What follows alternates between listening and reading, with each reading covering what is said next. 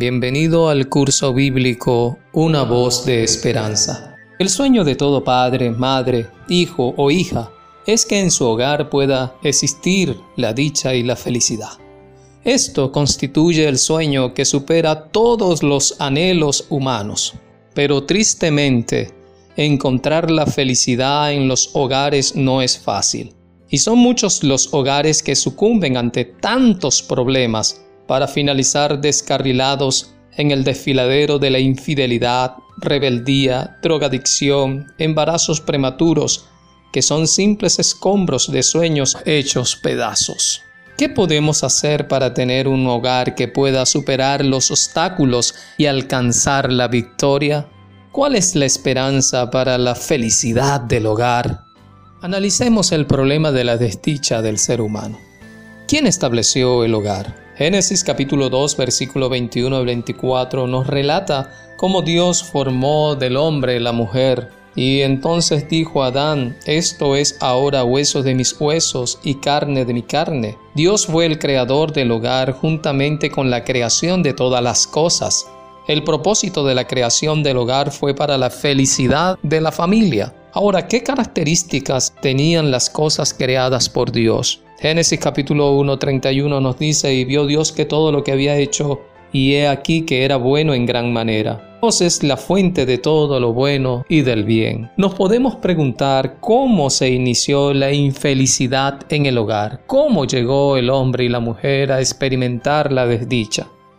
Génesis capítulo 3, verso 1 al 19 nos relata lo que sucedió. Y nos dice el verso 6, y tomó de su fruto y comió, y le dio también a su marido, el cual comió así como ella. La causa de mayor desgracia en el hogar es cuando la pareja o miembros de la familia son desobedientes a Dios. Y el versículo 8 nos dice, y oyeron la voz de Jehová Dios que se paseaba en el huerto, al aire del día y el hombre y su mujer se escondieron de la presencia de Jehová Dios entre los árboles del huerto. Esconderse de Dios, que es la fuente del hogar, es alejarse de la fuente de la felicidad y las dolorosas consecuencias no se hacen esperar. Por lo tanto, ante esta terrible circunstancia que vive el ser humano, necesitamos invitar a Cristo para que esté con nosotros. ¿Cuál es el secreto de un hogar feliz?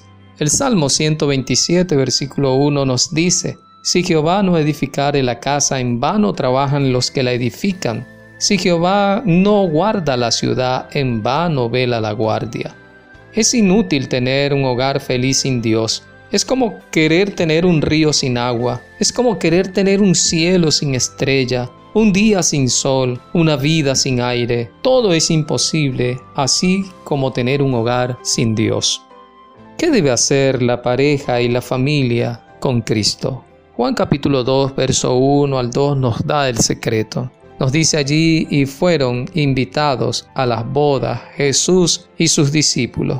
Nos está diciendo claramente, el secreto aquí está en invitar a Jesús al hogar. Cristo no impone su presencia. Su deseo es estar en cada hogar, con cada familia pero Él espera por una invitación para entrar y bendecir con su presencia a los integrantes de esa familia. Dios quiere ayudarnos en medio de los problemas. ¿Qué hizo Cristo, por ejemplo, cuando la familia enfrentó una crisis en su boda? Allí en Juan capítulo 2, verso 3 al 10 nos relata que aquella nueva pareja enfrentó una primera crisis en medio de su boda y entonces acudieron a Jesús y Jesús les dijo, llenad estas tinajas de agua. Y las llenaron hasta arriba. Entonces les dijo, sacad ahora y llevadlo al maestresala. Y se lo llevaron. Cuando el maestresala probó el agua hecha vino, sin saber él de dónde era, aunque lo sabían los sirvientes que habían sacado el agua. Jesús no es un invitado indiferente a los problemas que ocurren en el hogar. Él es Dios y es un Dios interesado en ayudar para que la fiesta de amor nunca se acabe y el hogar sea realmente feliz. No debemos olvidar que lo que Dios nos ofrece para nuestra felicidad es superior a cualquier problema que se presente.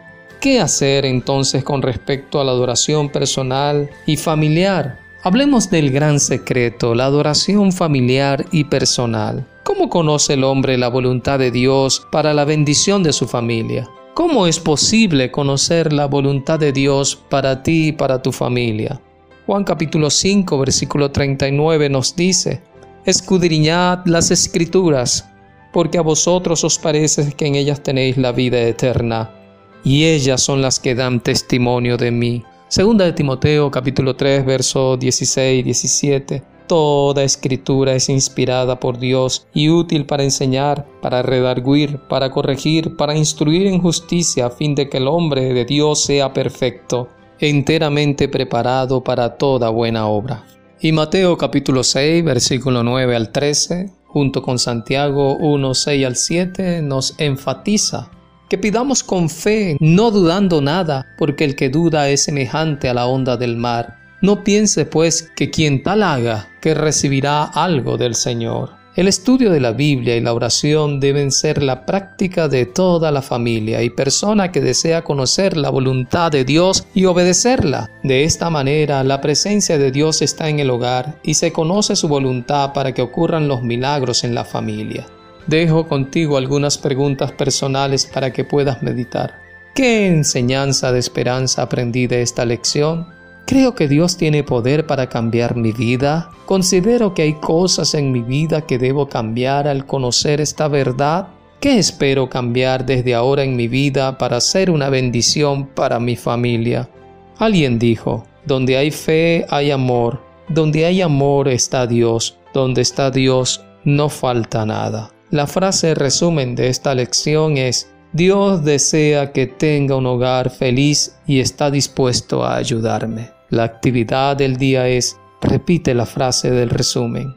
Dios desea que tenga un hogar feliz y está dispuesto a ayudarme. Que Dios te bendiga.